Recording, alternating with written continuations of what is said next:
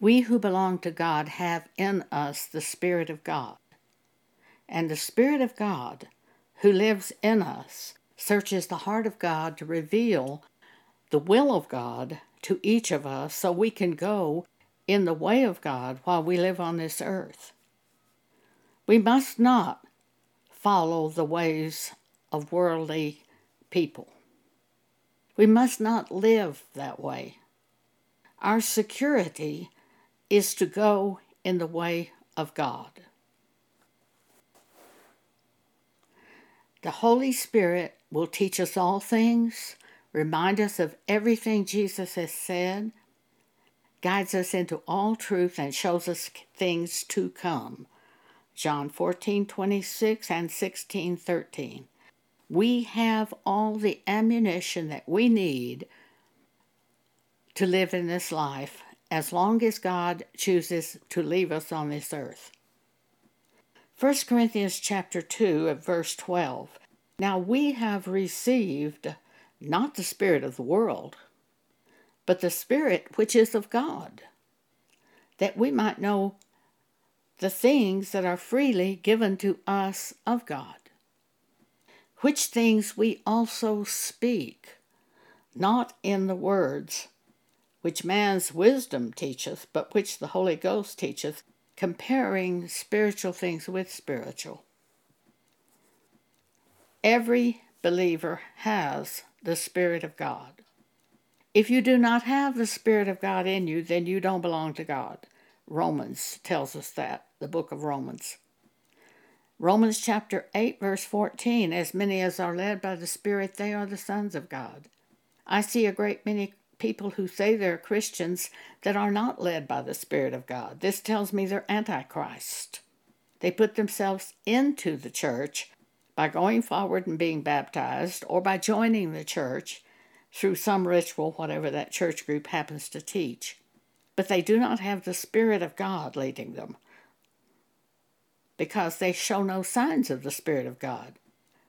They just simply show the way of this world and the doctrines of their church, which are often not the doctrines of the New Testament Bible. Antichrist is in the churches today. Antichrist means opposite from Christ. Scriptures were discarded. Many scriptures have been discarded today, and other doctrines set up which please men. For example, I attended a dinner once at a museum group at Texas Tech University in Lubbock, Texas, where I lived at that time. They had assigned seating, had round tables, ten people or so at each table. I found my name card and was horrified because I was seated next to a man who was wearing around his neck the largest cross I have ever seen on a human. It was wooden. It was about eight inches long. I knew this was going to be trouble. I sat down at my assigned place, and sure enough, this man began talking immediately. He said to the whole table that he was the former pastor at Indiana Baptist Church. Now, we who are Christians should delight in that, shouldn't we? Another person of God. But the minute I saw that cross, I knew that man wasn't of God. That outward display, I knew a real Christian's not going to be doing that. He began speaking, and what he said was, "Oh, we have such a problem at the church." Well, then everybody at the table looked up because they wanted to know what the problem was. He said, "We have so many people trying to come to church that we can't seat all the people. We've added on to the church several times, and we still don't have enough room for all the people who want to come to church." I spoke up and said, "Well, if you would do what Jesus says in Matthew five thirty-two and teach that to your people. A man who marries a divorced woman commits adultery. Then about half of the people would leave you, and you would have plenty of room to seat the people. You want to go to a big church? Well, you are really asking for trouble. Because how did they get big? Well, they didn't get big by teaching the man who marries a divorced woman commits adultery. They don't teach that doctrine. Nor do they teach the doctrine in First Corinthians chapter seven, ten, eleven, where Paul said, "This is a commandment of the Lord. Let not the wife depart from her husband, but and if she depart, let her remain unmarried or be reconciled with her husband." They don't teach that. They don't teach that a divorced woman can't remarry. If you see a big church group, they are teaching things that appeal to the world, things that are sensible to the world. That's how they get big. But if they speak the things I've told you, the people will leave them and find another church where they teach the things they want to hear. Having itching ears is how Paul described it to Timothy. We who are of God have the Spirit of God in us, and we are led by the Spirit of God to go in a way that is of God. First Corinthians two fourteen, "But the natural man receiveth not the things of the Spirit of God, for their foolishness to him." I'll give you some examples of that. In twenty twenty, at the very peak of the coronavirus information in March in the United States, we saw things we'd never seen before. All of the live sports were canceled. I've never seen such a thing. Businesses closed. Times Square didn't have any people in it. It was vacant. It was like a town that has been annihilated by a nuclear weapon or a poisonous gas. No people in Times Square, New York City. So many things we've never seen before. In March twenty twenty, I had a house in Texas which had been on the market for a year and a half and had not sold. And I said to God, "Is there anything you want me to do about that house in Texas? It had not sold in the good times. How is it going to sell in the coronavirus period, when people are terrified?" Immediately, a word was brought to my mind by the Holy Spirit. Put the house on the market at a special sale price, lower the price, and leave it on there for a week. I immediately contacted the realtor, told her what to do. The house sold in two days. Another thing that I heard during the coronavirus, right there at the first of it, of the coronavirus, sell all the old sound equipment that you do not want to keep. Now, this is not a time you'd think that you would sell old sound equipment. There is an internet uh, site where you can sell high-end sound equipment. You can list it on this internet site. It's called Audio Gone. We have sold equipment on that before, and the sound equipment dealers that I know frequently sell sound equipment on that internet site. So we began listing old our old sound equipment that was not being used. One man contacted us wanting us to lower the price on an item, and he said, "You can't expect to sell this sound equipment in, with all this coronavirus going on." Well, probably you can't expect that. But that's what God told me to do. See, it's the opposite way of the wisdom of the world. The wisdom of the world is, you can't sell anything in the midst of this. But God told me how to sell things. We listed sound equipment, and with everything we listed sold. We accumulated more than thirteen thousand dollars in a matter of a couple of weeks or three weeks. Every time we listed something, it sold. One item went to Hong Kong. Now, the buyer pays the shipping on that internet. So we didn't pay the shipping to Hong Kong, but the item went to Hong Kong. He arranged the shipping. Things that you wouldn't imagine happened, happened. The house in Texas sold during the coronavirus. And the old sound equipment sold. Another example in the year twenty twenty of hearing from the Holy Spirit. I've had several broken bones from accidents.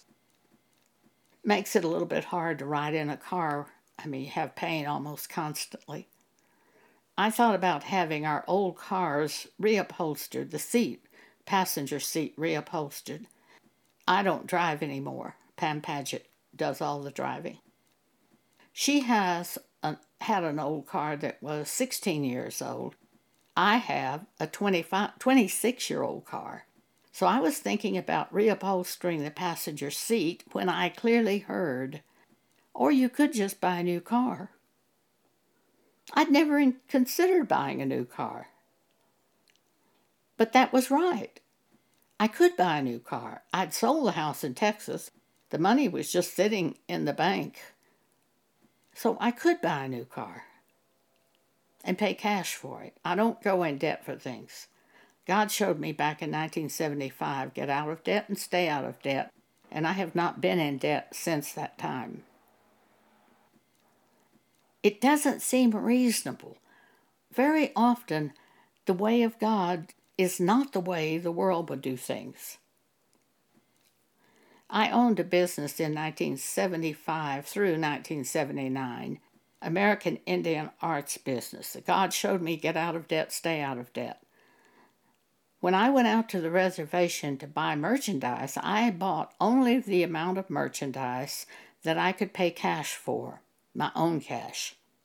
I did not borrow money to buy merchandise.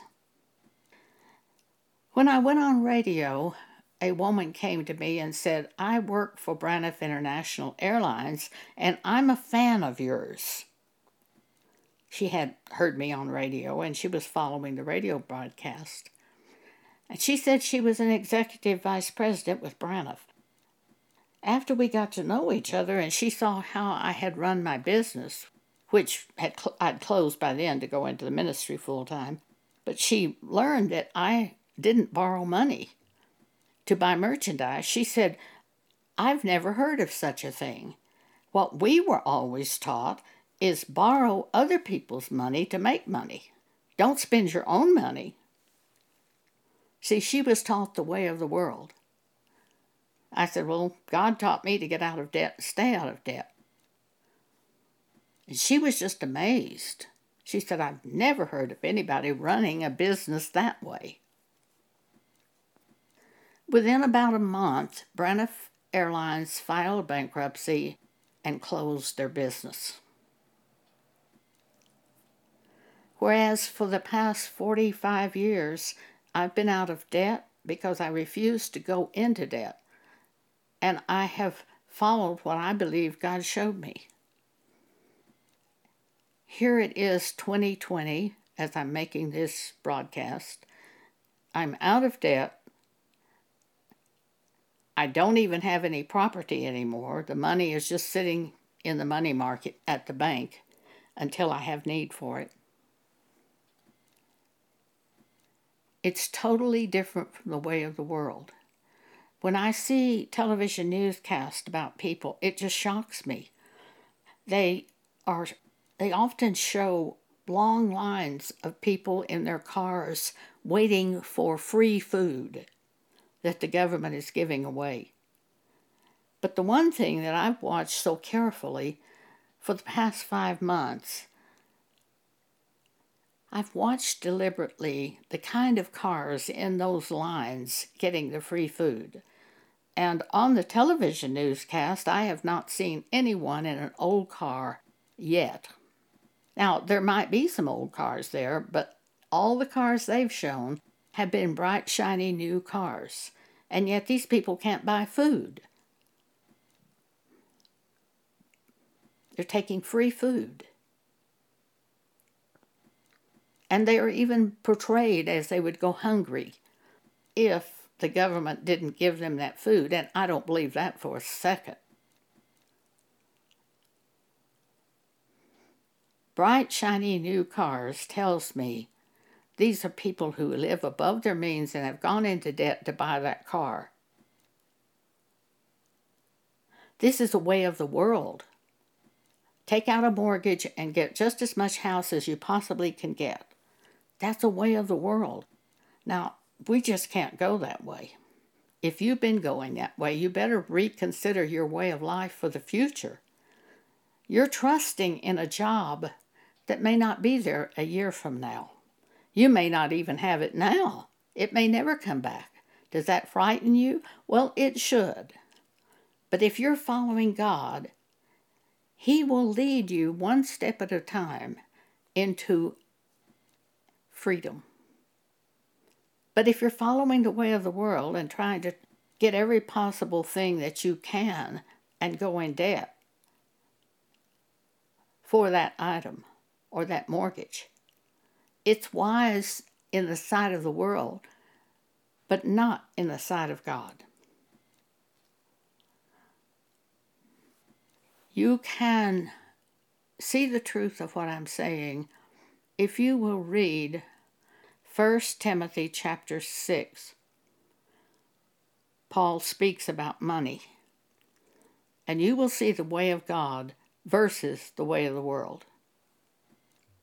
But if you have the Spirit of God,